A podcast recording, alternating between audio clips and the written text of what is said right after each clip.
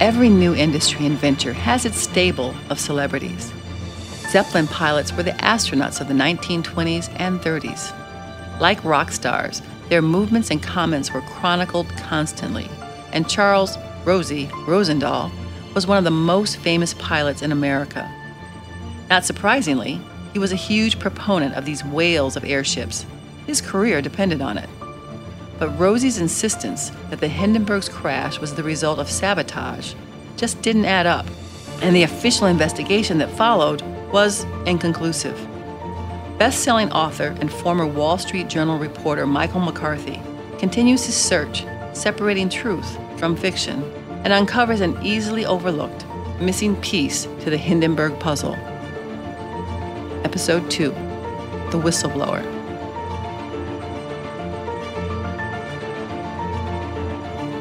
A living eyewitness to the Hindenburg disaster was a big help to me early on.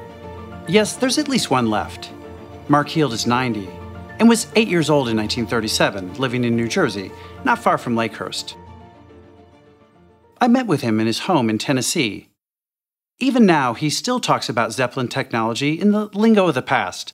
In the 1930s, Zeppelins had a clunky description. They were flying machines that were lighter than air. Airplanes, heavier than air. Well, I lived in, in Princeton, New Jersey, which is about 35 miles, I think, from uh, the Lakehurst Naval Air Station, where the dirigibles and blimps and whatnot were.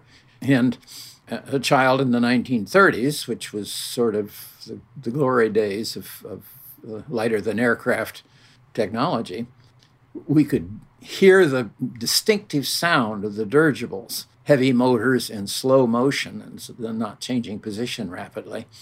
And we, uh, would often run out and watch them circle around the, uh, the high school and go back home. So it was interesting to see this thing with the name Hindenburg written in German uh, characters um, and, uh, uh, and, and with swastikas and, and to see it live. Uh, this was pre war, so the, the, war was not yet on, but we were well aware of what was going on in, in Germany and with the meaning of the swastika. Soon after, he would see the Hindenburg again. On Thursday evening, May 6, 1937, little Mark Heald and his parents are out for a joyride. They head to Lakehurst to watch the Hindenburg land. There was a nice place to park there uh, where we could sit in the car which had a bench front seat, and little uh, eight year old me was in the middle between my father and my mother. I was the only child. And uh, we, ha- we had a, a ringside view of the whole scene. The window is rain speckled. Eight year old Mark looks on in awe. The Hindenburg noses close to its mooring mast, a metal tower on the ground. As soon as we saw what it was happening, my father said, Oh my goodness, the thing's aflame. When we saw a little fire o- over the tail, the uh, craft was sort of presented to us sideways so that we had a good view of front to back of it. There was this small blue flame over the over the tail, and uh, which spread along the ridge of the of the craft, and then all hell broke loose with it. As soon as we saw what was happening, uh, my father knew that the local roads were going to be crowded with emergency vehicles of various sorts, and so we got the heck out of there. We were very surprised that there were any survivors at all. I found Mark Heald because his father was quoted in a 1964 Hindenburg book. A boyhood recollection could be questionable now. After all, Mark was a child, and the catastrophe did take place more than 80 years ago. I head to the National Archives to see if I can find other witness accounts that confirm the Heald's version. Inside the large glass and steel building, there is a big open room with dozens of tables, security cameras, and librarians walking around monitoring activity. I carefully search folder after folder and find convincing testimony from six witnesses. Each said the same thing. Each saw a small flame appear for several seconds at the top back end of the ship before the Hindenburg roared into flames. It's just not possible for a bomb to have created a steady, ongoing flame and then erupt. It would be one immediate explosion. Eyewitness testimony simply rules out any possibility of a bomb's exploding. It didn't happen. So why? Why did the sabotage theory linger so long? Two books published in the 1970s reported that the Hindenburg had been bombed. Neither had convincing evidence whatsoever. They were sensational tales without facts to back them up. One of the books was made into a Hollywood movie starring George C. Scott and Anne Bancroft. She was the Countess. In reality, there was no Countess and no bomb. Both books gratefully acknowledged the assistance of one man, Charles Rosie Rosendahl, America's top cheerleader for airships. I've been on Rosendahl's trail for months, and while searching at the National Archives, I come upon a blistering letter Rosendahl wrote a month after the tragedy to a Hindenburg investigator. Rosendahl is discrediting the character of one German passenger, a Mr. Leonhard Adelt. Adelt was on the Hindenburg when it caught fire. Running away from the flames on the ground, he survived. He was one of the 62 lucky survivors. I've stumbled upon a blockbuster piece of evidence that will take me weeks to figure out. Rosendahl's words and tone are surprisingly dismissive. With regard to the letter from Mr. Adelt, I doubt the advisability of calling him as a witness. There were so many stories in the press attributable or connected to him that he must have used his imagination very freely. Furthermore, with Mr. Adelt's lack of technical knowledge of airships, I cannot help but doubt the accuracy of his recollections. Of course, all of Mr. Adelt's information is second hand. He does not have anything of first hand information. Why is Rosie trashing this guy? I need to find the original Adelt letter. The next day, I return to the National Archives, and after some frantic searching, I find it three pages, handwritten in black ink in German. Thankfully, investigators translated the letter into English. I give it a quick read, but stuff it away to read more closely later. Three weeks pass. I'm back home in Michigan. All the National Archives documents I've copied are in my basement, in boxes. That Adelt letter suddenly pops into my head. What did he write exactly that set Rosendahl off? I head to the basement. The letter writer Leonhard Adelt, was a journalist and friend of another Zeppelin captain, Ernst Lehmann. I know this because Adelt is briefly mentioned in other Hindenburg accounts. He always seemed like a minor character, though, a sidekick of the little captain. Adelt had just spent months helping Lehmann write a memoir of his Zeppelin experiences. Their confidants. Lehmann is a bigwig in the Zeppelin company and one of the most experienced aviators in the world. I suddenly take it in Adelt is telling them that Captain Lehmann warned him about a structural flaw in the Hindenburg shortly before the disaster, a problem that, if not resolved, would mean hydrogen could leak from the ship and cause a catastrophe. And suddenly it dawns on me Adelt is a whistleblower and shares Captain Lehmann's concerns. He was worried, since the gas cell had been found to have worn through on the upper hanging side when the Hindenburg was overhauled over the winter. He said to me, quote, What if the damage had happened during a trip, or were to happen again to another gas cell? His concern was increased by the fact that the young, next generation lacked the decades of practical experience that the older people had in fixing things. And it was primarily for this reason that he came along on the trip, in order to keep an eye on them. Winter overhaul? Gas bag damage? Worn through? In the books I've read so far on the Hindenburg, none mentions any of this. Could this explain the mystery of how hydrogen was leaking? Over 25 years, the Germans had mastered the technique of constructing gas tight fabric containers, massive sacks called gas cells. The Hindenburg had 16 of them running the entire length of the ships. The Germans fully understood the peril and they had mastered making gas bags that just didn't leak. And as I've said, the smallest spark spells disaster if there is a hydrogen leak. To put the Adelt letter in context, we have to back up a bit. Two weeks before the Hindenburg disaster, Captain Lehmann's only child, a two year old son named Love, suddenly dies. Lehmann's wife, Marie, is distraught. It is a terrible time to leave his grieving wife to fly over the Atlantic Ocean on a troubled Zeppelin. There are going to be several other capable captains on board. They didn't need him. But Lehmann feels a duty to be there, according to Adelt's letter, to help in case things go wrong. To impress his anguish upon his friend, Lehmann resorted to poetry, to a German ballad. Both men grew up in southern Germany. They both knew a ballad about a horseman called The Rider of Lake Constance. It's sort of like our poem about Paul Revere's ride. Unlike that midnight ride through Boston, the German ballad recounts how a horseman gets lost in fog and gallops across a frozen over lake, gigantic Lake Constance in southern Germany. In German, the lake is called the Bodensee.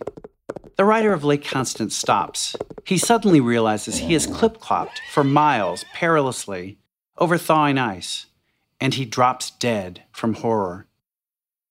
Lehmann, the veteran Zeppelin man, was anxious, very worried about the structural problem just discovered during the overhaul of the Hindenburg. Lehmann had flown the Hindenburg early in its maiden season, and he was so terrified to learn of the leak hazard that he looked Adelt in the eyes and said, It occurs to me as if I actually was the Reiter am Bodensee. He said to me, What if the damage had happened during a trip, or were to happen again to another gas cell? Put less poetically, the little captain told his friend he was despondent, scared to death. After the Hindenburg crash, Lehmann is treated in the hospital at the Navy base there. He managed to escape the wreckage after the Hindenburg struck the ground. He is in dire shape. He doesn't know it, but he is about to die. Most of his back has burnt off.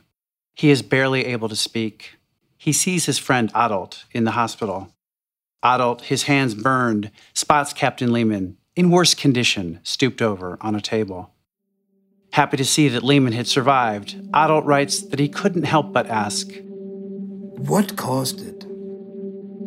Lightning strike. Lightning.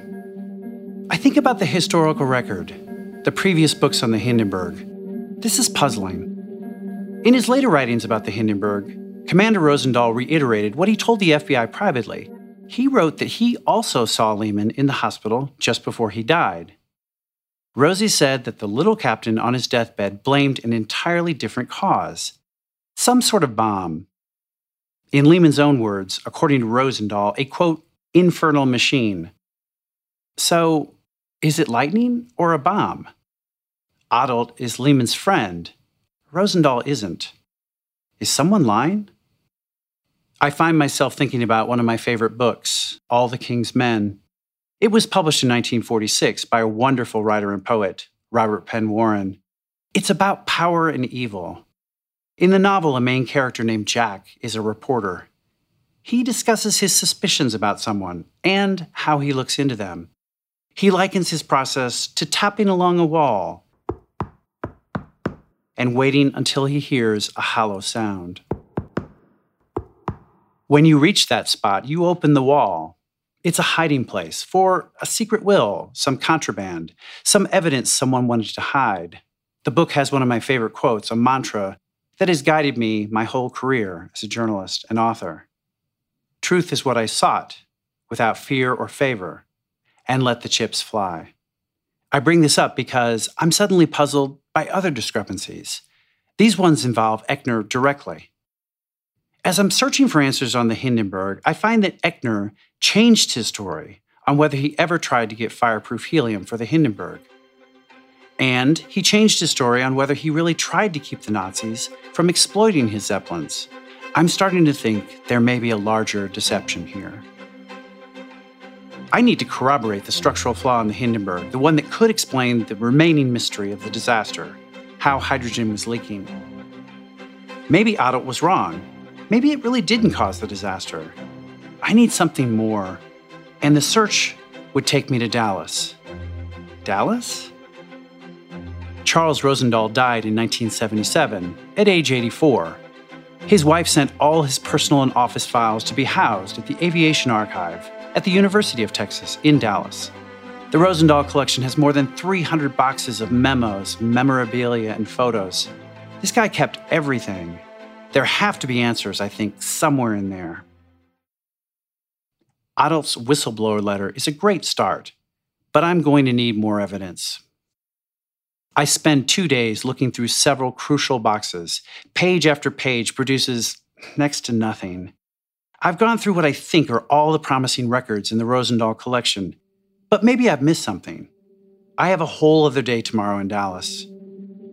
I decide to try some different boxes, though I'm getting pretty discouraged. I get nearly all the way through the new set of boxes when I'm thrilled to find something the Winter Overhaul work list. Reading through it with my heart pounding, I get to the end. Nothing about the structural flaw. Dead end. I'm really about ready to give up.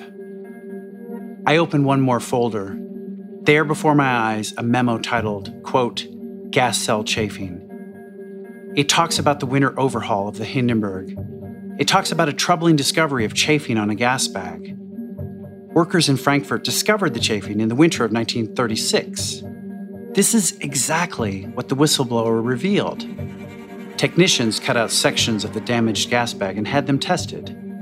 They found the fabric strength had been reduced by 30%. That made the gas bag much more vulnerable to leaking. This isn't just the report of a Hindenburg passenger, this is a memo about the damage with technical specifics. It also spelled out how workmen then used twine and tape to tie off portions of gas cell wiring. The idea was to limit unwanted vibrations that were evidently wearing away at the meticulously designed gas bags. For its second season of flying, the Hindenburg was bandaged up. To avert ruptures in the giant hydrogen gas bags, workers resorted to string and tape, a temporary solution while they resolved how to dampen the excessive fluttering of the outer cover. The records show that the large outer cover of the Zeppelin was vibrating entirely too much. The massive ship was wrapped in seven acres of aeronautical cloth, the whole silvery skin that enveloped the Hindenburg.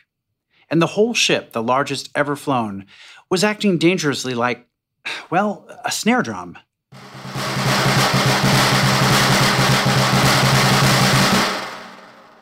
When a drummer strikes a drumhead, it sends a vibration down to a snare of wires, which resonate and rattle. The Hindenburg's outer cover had an unwanted flutter, like drumsticks tapping out a roll. And that vibration set the gas cell wires rattling destructively. As one engineer's memo put it, quote, the conclusion drawn was that the flutter from the outer cover was transmitted to the wiring, which picked up the vibration and caused a chafing of the cell. Huh. Listen closely at the end when the drum roll stops. You can hear the rattle of the metal snares, briefly. On the Hindenburg in spots, that wiring rattled constantly, but the connection was apparently kept under tight wraps. Some workers at the Zeppelin factory were aware of the excessive flutter from the outer cover, very few seem to know about the damage to the gas cell discovered in the overhaul. Fluttering outer cover. This suddenly makes a lot of sense. On his final trip, the Hindenburg was delayed 10 whole hours. There were heavy headwinds over the Atlantic. Just before the ship caught fire, the outer cover took a beating. How on earth did this telling memo end up in Dallas with Rosendahl's papers? To answer that, we have to back up and talk about a company that, to this day, still flies these contraptions Goodyear. In the mid 1930s, some Goodyear technicians left headquarters in Akron, Ohio, and camped out at the Zeppelin factory. They were allowed in there to observe the construction of the Hindenburg. It was a gesture of goodwill on the part of Germany, which had superior airship technology to the Americans. It was through that same partnership campaign that U.S. Navy officers, including Charles Rosendahl, got to fly on the state of the art German ships, including the Hindenburg. Sometimes the Goodyear technicians wrote their own notes. Sometimes they translated them from German maintenance records. Some of their notes and records eventually ended up in Dallas, and in a completely unexpected place. I just happened upon the wrong box. Or, it turns out, the right box.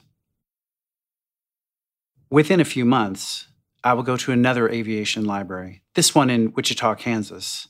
I search for more answers there. One little relic intrigues me. From one of the boxes there, I pick up and feel a super light piece of girder from the Hindenburg. It's about four inches long. It's rectangular with holes punched to lighten it. It's like a hunk of Swiss cheese. After months of exhaustive research of being stuck in the abstract, I love touching this piece of history. It crosses my mind it would be a nice inspiration for me sitting on my desk as I write at home. I put it back in the box. All this time, I can't stop thinking about Hugo Eckener. He was in charge of the Zeppelin company when the Hindenburg was built, and afterward. He knew everything that was going on. In May of 1937, after the disaster, he returned to America to testify to investigators.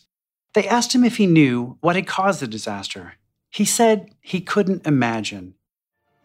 He even came up with speculation. Maybe the pilot steered the ship too sharply in a final turn over Lakehurst. That could have snapped an internal wire, causing it to puncture a gas bag and produce a fatal leak. Guess what? That speculation became the official conclusion of the government investigation. A sharp turn caused the catastrophe, most probably. But it was just a guess. Investigators were left in the dark about the flutter problem, the gas bag damage, Adelt's letter, and the sharp turn theory was unsupported by eyewitnesses on the scene. It was merely speculation from Hugo Eckener, who should have known better, who did know better. Of course, you will realize yourself that in this moment, as long as investigation is pending, it is impossible, impossible for me to give you any statement or any ideas regarding the causes of the disaster. After testifying, Eckener went back to Germany. He had his work cut out for him. He had to fix whatever went wrong on the Hindenburg with a sister model of the Zeppelin. Sister ship? Yes, there was a second version of the Hindenburg. It was being built in Germany precisely when the Hindenburg caught fire. The second ship, model number LZ 130, was exactly the same as the Hindenburg, LZ 129. Same length, same height, same dimensions all around. Was it headed for tragedy too? Eckener personally oversaw modifications to the sister ship. To tackle the design flaw in the Hindenburg, technicians changed the way they tightened the outer cover. Their measurements showed it was dramatically tighter than the Hindenburg's. They also painted the outer cover with different coatings, all to reduce flutter. Remember, they are trying to control some seven acres of fabric from fluttering violently in the wind. And they took other steps. From the maintenance records I found, they measured and remeasured the tightness of the outer cover. On the Hindenburg, the workmen previously tied off some of the gas cell wiring to protect the Hindenburg's gas bags from dangerous chafing. But they seemed to have learned it wasn't enough. On the Hindenburg, the tie off work was only at the very top of the ship. So, on the LZ 130, they fastened even more of the gas cell wiring, this time all the way down to the middle line of the ship, what they called the equator. I will later learn something about the LZ 130 that makes me start calling her the evil twin sister of the Hindenburg. Thanks for listening to The Hidden Hindenburg, the story of my quest to get at the truth of this mysterious tragedy. For even more intrigue about the Hindenburg, you can find the book, The Hidden Hindenburg, at Amazon.com and other retailers, or try your old fashioned library. You can also visit hiddenhindenburg.com. In the next episode, I look further into Rosendahl and Eckener. Was there something else to cover up?